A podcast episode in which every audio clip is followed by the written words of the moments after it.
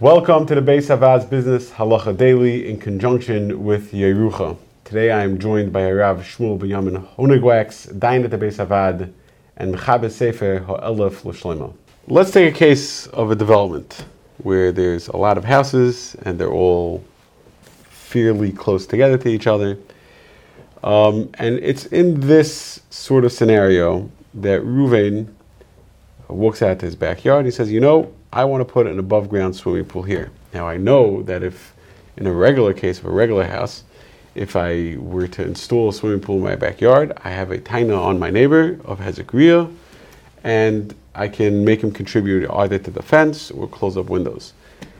In this case, can Ruvain um, now go around to all his neighbors in development and say, okay, I'm making a collection for the walls that I'm going to be building on either side of my backyard and my property because I put in a swimming pool.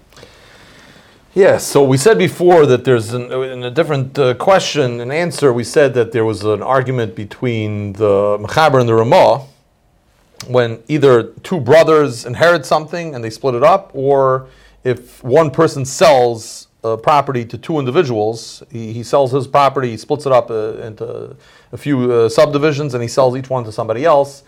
Whether whether neighbor number one could force neighbor number two to close up his windows because of Azakriya. So we said, since it's an argument, even though the Ramah says that you could force him to close the windows, Bismanenu, in our uh, backyards, is not such a serious concern of Hazakriya, you would not be able to force him to close it.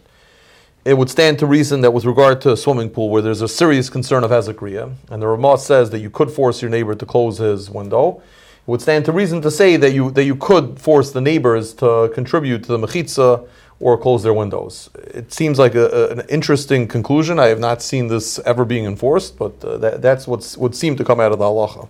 If you enjoyed this video and would like to receive more like it, or to sponsor future videos, please click the link below or visit beishavad.org.